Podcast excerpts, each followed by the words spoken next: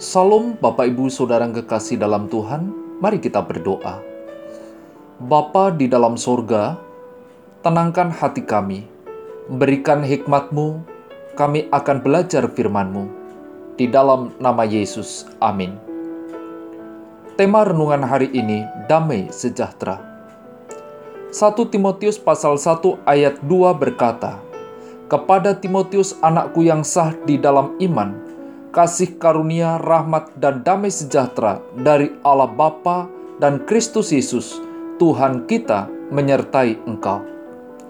Arti damai adalah tidak perang, tidak ada kerusuhan, aman, keadaan tidak permusuhan.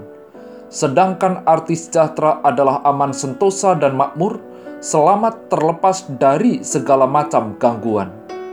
Dengan demikian, pengertian damai sejahtera adalah keadaan tidak perang, tidak ada kerusuhan, tidak permusuhan, aman sentosa dan makmur, selamat terlepas dari segala macam gangguan.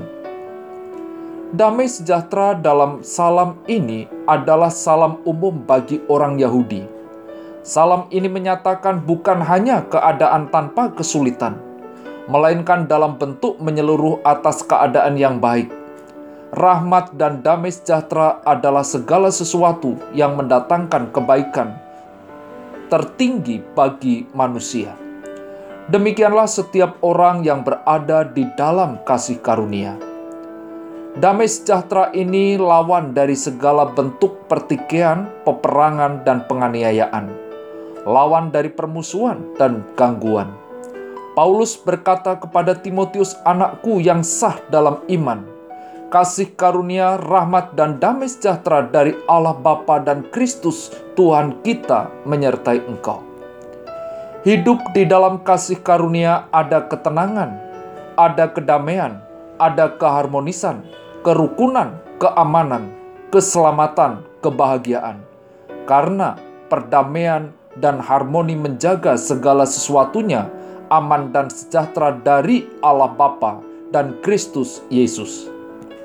Sebagai pribadi dan pelayan Kristus, damai sejahtera yang dimaksud oleh Rasul Paulus kepada Timotius yang hidup di dalam kasih karunia adalah kedamaian Mesias jalan menuju kedamaian keselamatan, keadaan jiwa yang tenang terjamin darinya, bahwa keselamatan melalui Kristus dan tidak takut apa pun.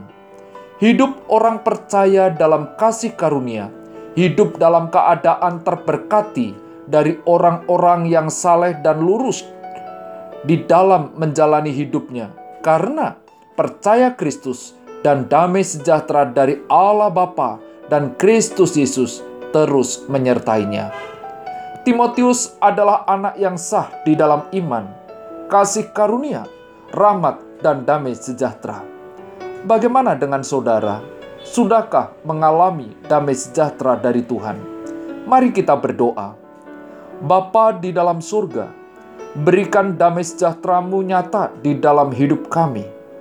Boleh kami alami bahkan kami mengalami dan menghidupi damai sejahtera Allah di tengah-tengah kehidupan nyata. Di dalam nama Yesus, amin.